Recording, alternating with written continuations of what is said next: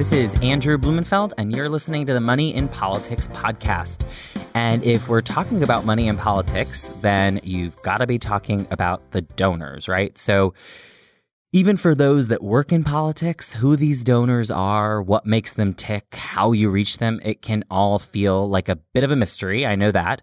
It's also the case that there's a lot of different and frankly often mostly negative narratives about the different types of donors out there. And they kind of all get jumbled together too. You know, you've got PACs, super PACs, IEs, individuals, billionaires, millionaires, the small dollar donors who are chipping in online they're all pretty darn different, but they do get jumbled together. And sometimes it can be a little confusing when you're trying to sort it all out. So, to learn more about the donors, I'm speaking today with Hannah Linkenhoker. She's currently the senior political strategist at ICM Partners, which is one of the major talent agencies in Hollywood.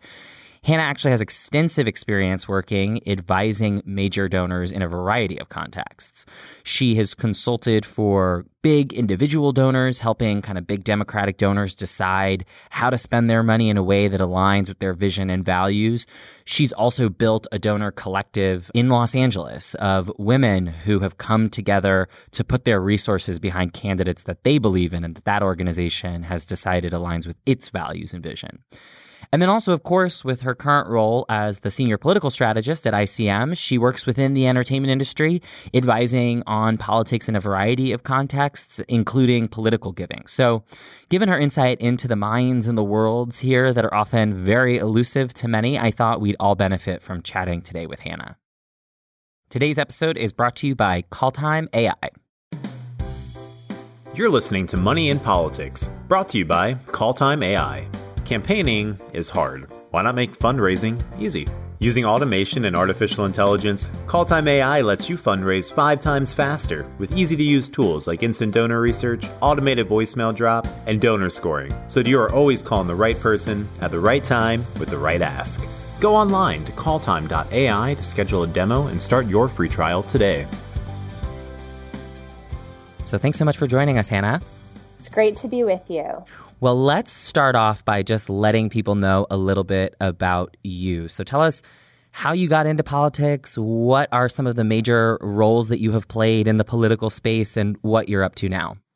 I've worked in politics since graduating from college in 2009 and had a few different positions along the way, a little bit of campaign work, but mostly I spent my time as a political consultant. And the first political consulting job that I had was actually as a donor advisor. So the clients of our firm were, for the most part, Democratic donors, you know, some companies and organizations and things like that, but a lot of individuals who were highly engaged in the political process and very generous with their time and resources. And we sort of helped to facilitate and advise their relationship building with candidates, who and what they chose to give their money to and that was a very informative experience. And I think a very unique point of view to be in, especially for this conversation, where, you know, your audience is probably a lot of candidates, staffers, fundraisers, people who are trying to figure out how to kind of crack the code on relationships with donors and how to build those and how to maintain those. And that's what I've spent a lot of my career doing. But maybe five years into my career, I was presented with an opportunity to help start a women's giving group, kind of a giving circle here in Los Angeles. There have been groups like that in Los Angeles over the years, but there was sort of a need for a younger generation of that. So, for the last five years, I have been in partnership with my two co founders operating and running, I call it my side hustle because it's been all volunteer, but the LA Women's Collective, which is a group of now about 100 women donors in Los Angeles. It's community organizing, grass tops version, but we organize and raise money for women who are running for high office. And then my day job for the last three years has actually been at ICM Partners, one of the you know four big talent agencies in Hollywood, working in house as an advisor to clients and the company on political activism, some political giving, philanthropy, and other things. So I've been sort of at the intersection of Hollywood and politics for the last few years since Donald Trump got elected, and excited about what comes next. Well, I'm going to ask you, I think, a bunch about the Women's Collective and about donor advising generally and your take with the vantage point that you have, that of the lens of a donor. But let me first actually start with where you just left off, which is what your day job has been these last bunch of years. And that is at the intersection of Hollywood and politics. I'm curious. I am also based out of LA, so I'm no stranger to seeing an attempt at campaigns leveraging the power of Hollywood, the celebrity, the perceived wealth for the purpose of advancing their cause. And I definitely have seen things that look like they're working to me and things that do not look like they are working to me. But that is just sort of as an outsider consuming what is produced by these campaigns. I'm curious from your vantage point, kind of sitting within that talent agency and trying to play the orchestrator of how to best leverage those Hollywood assets for the political causes that you care about and that the organization cares about. What is your take on what it takes to leverage that to greatest effect versus what are some of the pitfalls that you've seen when those attempts have gone bad? Well, I think it's important to know what you're looking to get out of it, what really is helpful. If your goal is fundraising, it really helps to have a genuine and authentic connection to somebody who you're asking for help from, or for them to have a genuine connection to you or your candidate or the place that you're from or the race that you're running in. And you need to know really what to ask of them. I see a lot of times a bit of like square peg round hole where people think Hollywood and think it's just magic powder that can make everything better. And they don't necessarily know what to ask of people. And then on the Hollywood side, it's a business of availability, technicality, and money at the end of the day. So it isn't always helpful to come to the table with a generic ask. Being really specific about what it is you want. Do you want somebody to show up somewhere and give a speech? Do you want somebody to be willing to sign on to a host committee and help you with fundraising? Are you asking them to participate in or help you with a campaign video? But being really specific about how much time it's going to take, how much of their personal time and capital of any kind you're asking of them.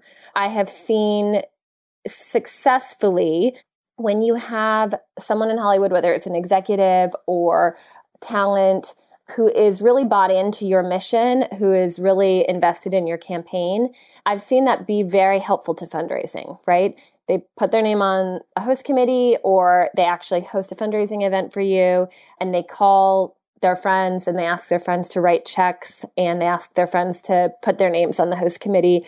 But where the rubber really meets the road is are those people actually showing up? Are those people actually writing checks? Are those people making calls?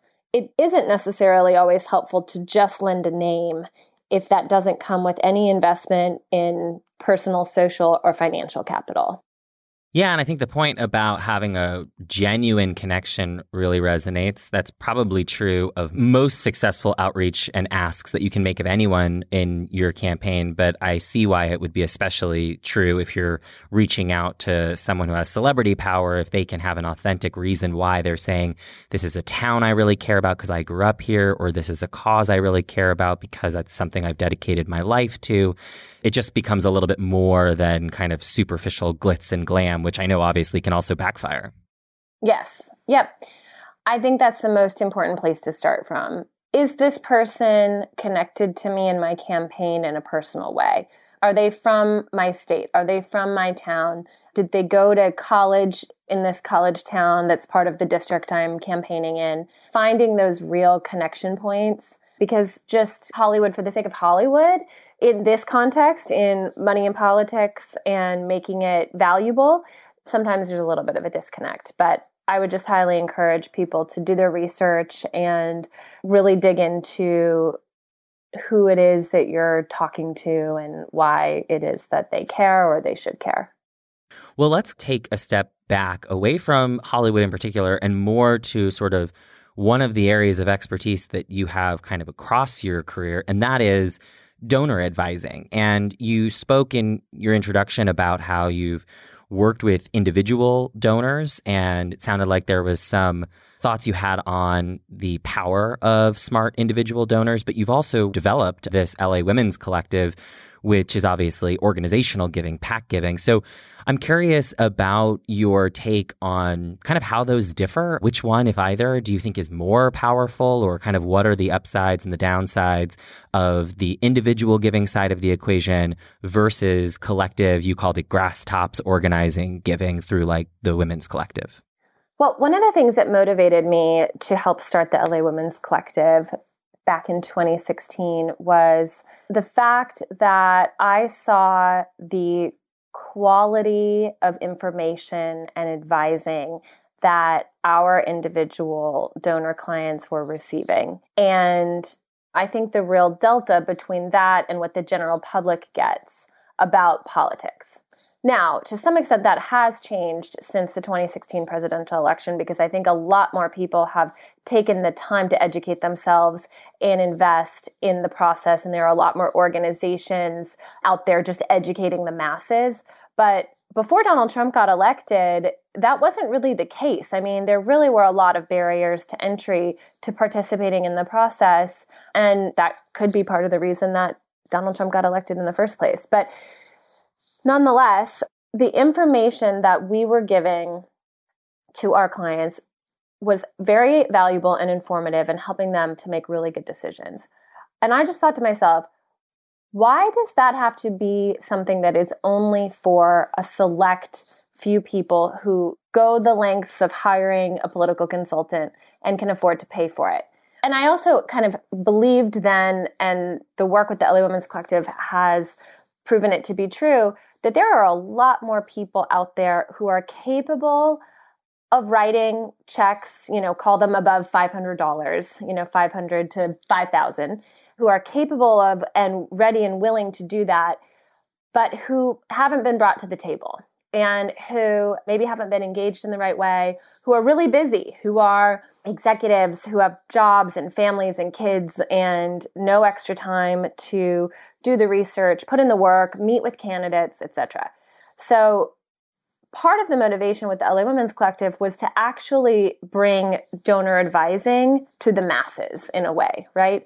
Still kind of trying to figure out how to crack the code on the to the masses part, but at least to a larger group of people who can then participate in the process because again i said this in the intro but i really believe that when there are more individual donors writing checks in the 500 1000 2500 dollar range on a more regular basis and candidates can come and raise that kind of money from individuals who aren't looking to get anything out of it who are just doing it because they care about whatever it is flipping the Senate, the state of Montana, whatever it may be. That good money helps to dilute the bad money because we all know there's bad money in politics. We all know there's too much money in politics. We know that corporate PACs and lobbyists have a stranglehold on the system.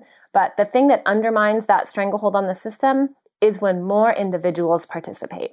That's, I think, a really powerful insight. And I wonder what are the things you've done with the LA Women's Collective that you think has worked really well to grow that to the healthy size that it is that you would that you're hoping to do more of over time that you hope other people do more of how do you in other words kind of create more good money versus bad money well it's all about empowering people and you empower people through education so we have taken a lot of time to educate and inform about various things, right? Last cycle in 2018, we did a lot of work around secretaries of state, attorneys general in particular, also the importance of Democratic governors I mean, our group is all progressive, but Democratic governors, especially in states and places that we don't traditionally think about, we helped to get Laura Kelly elected in Kansas and Janet Mills elected in Maine and places that had had incumbent Republican governors and been sort of written off the map. And now all of a sudden, the politics and the policies of those states have changed dramatically. But back to the secretaries of state and the AGs, these are races that people don't pay attention to and where a little bit of money goes a long way.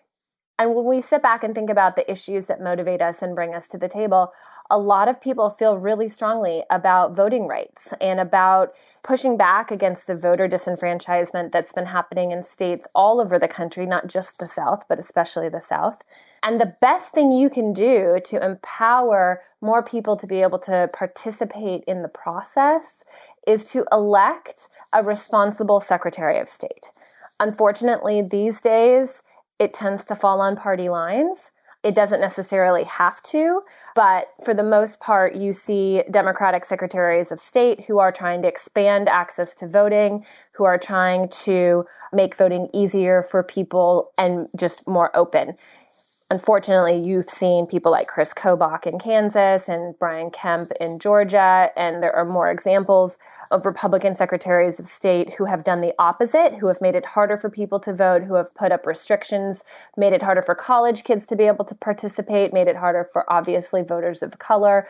It's an unfortunate reality, but the best way to counter that is to elect responsible people into the job of Secretary of State that's not something that's on most people's radars. So we have tried to take things like that and really educate and empower the women in our group to understand that that the connection between caring about voting rights and caring about Secretary of State.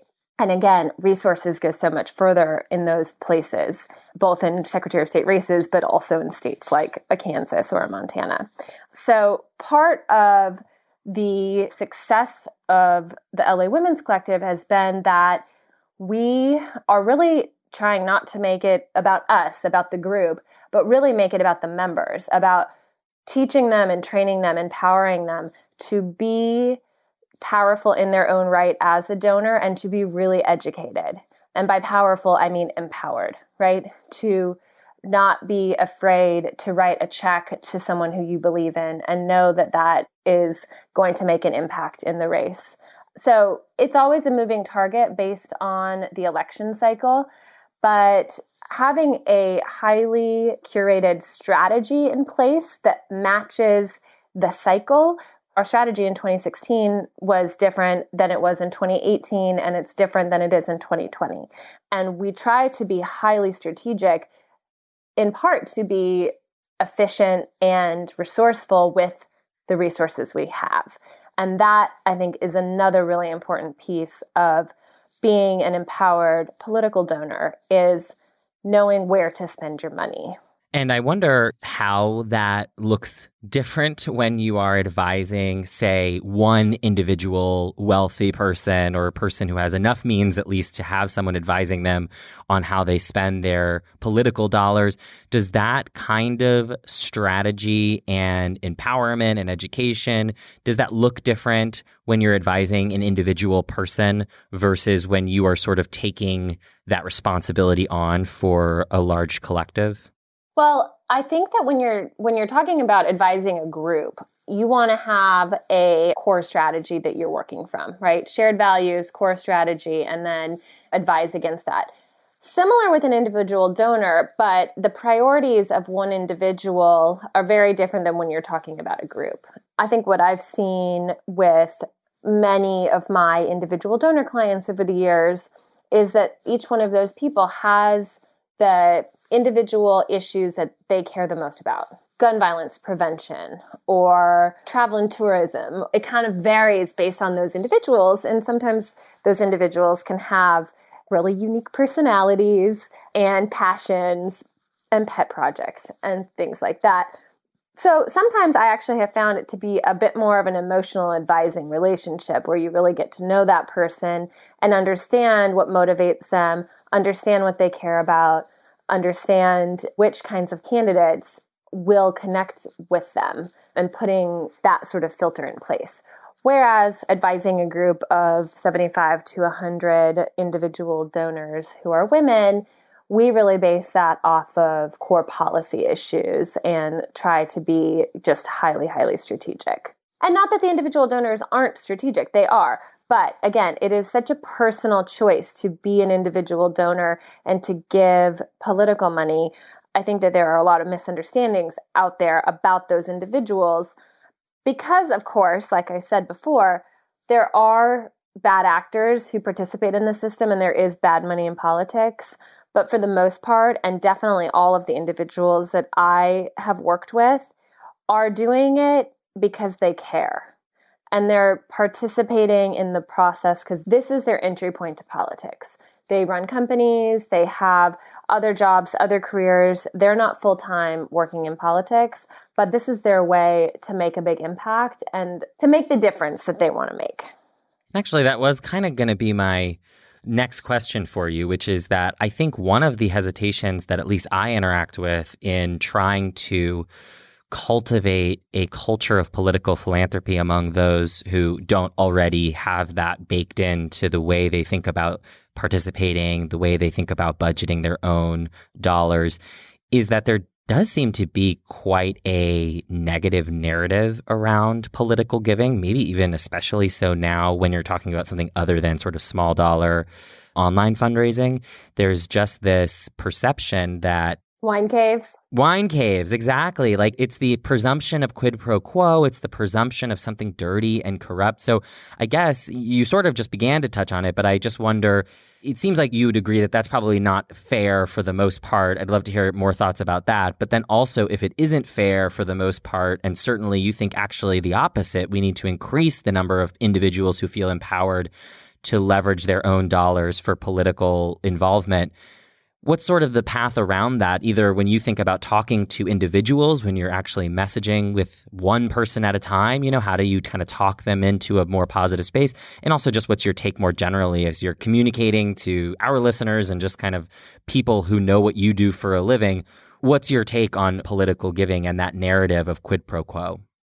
I think that over time, as more people participate in the political giving process, we can change the narrative about who that person is and why it's not negative.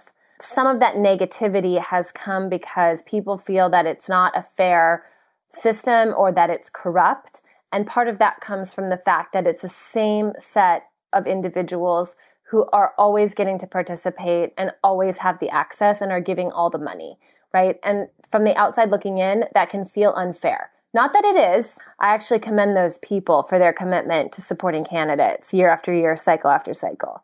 But as long as it's only a select few who have that access and are giving that money, it's going to feel from the outside looking in like it's not fair.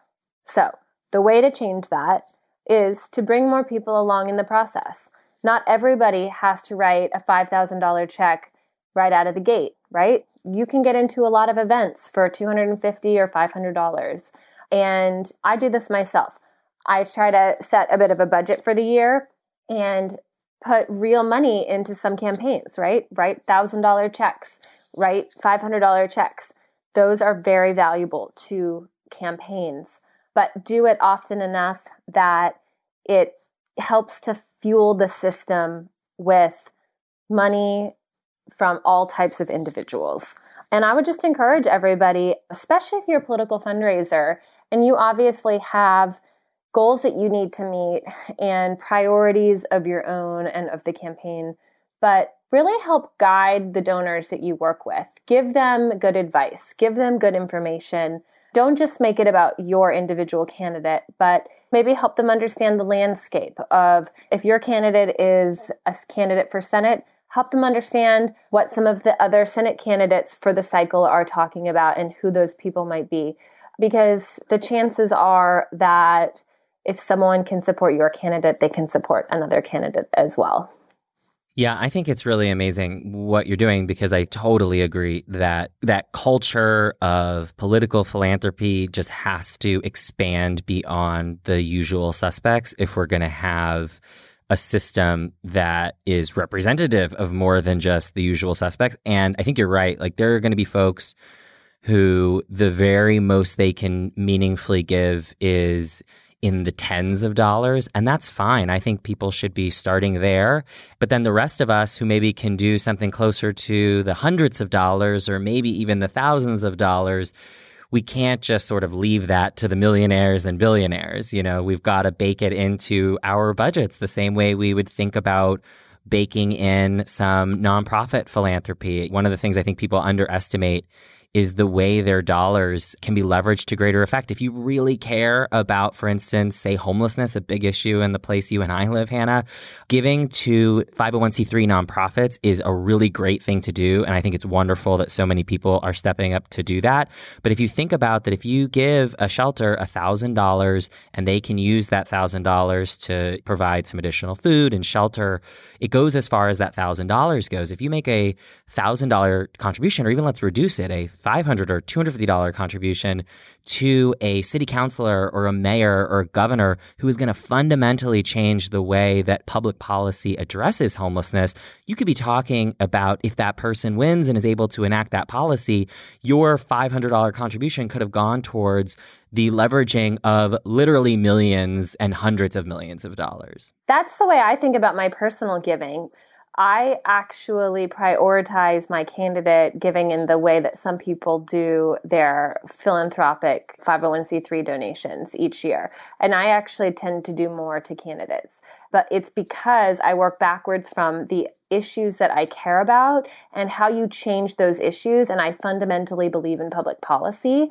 And if I care about poverty, if I care about equity and justice, your money can have a bigger impact and go even further when you're using those dollars to elect good candidates and good representatives. It really is the nature of our democracy to have more participation, to have our democracy be representative of the people. You have to have the people participate. The people are the democracy, right? So if you only have 20% of the electorate voting, then that 20% of the electorate is deciding who represents all of us. And same thing with political giving. It's something like 1% of Americans who give political money, or at least prior to 2016. The money that fuels the campaigns has as much of an impact as the votes that vote on them. So, why would we leave it to such a small percentage of people to decide which campaigns are going to be funded and ultimately be able to compete and be successful? Why wouldn't we want a healthy, functioning democracy that includes participation of all types? Being in a place like California, maybe we feel like our vote doesn't matter in the presidential election, but our dollars can. Okay, so that's a choice that a voter slash donor in California is making. If you live in a state like Ohio, maybe you feel like your vote is so powerful that that is your way to participate. Great. It is different for everyone. But I'm just going to say it one last time. I think a healthier democracy means more participation of all kinds, and that includes political giving. Yeah, totally agree.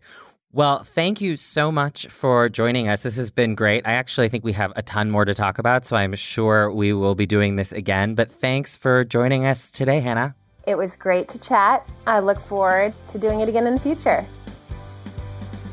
Stay up to date with the latest fundraising trends, forecasts, and advice by going to the Calltime AI blog at www.calltime.ai and follow us on Twitter at CalltimeAI.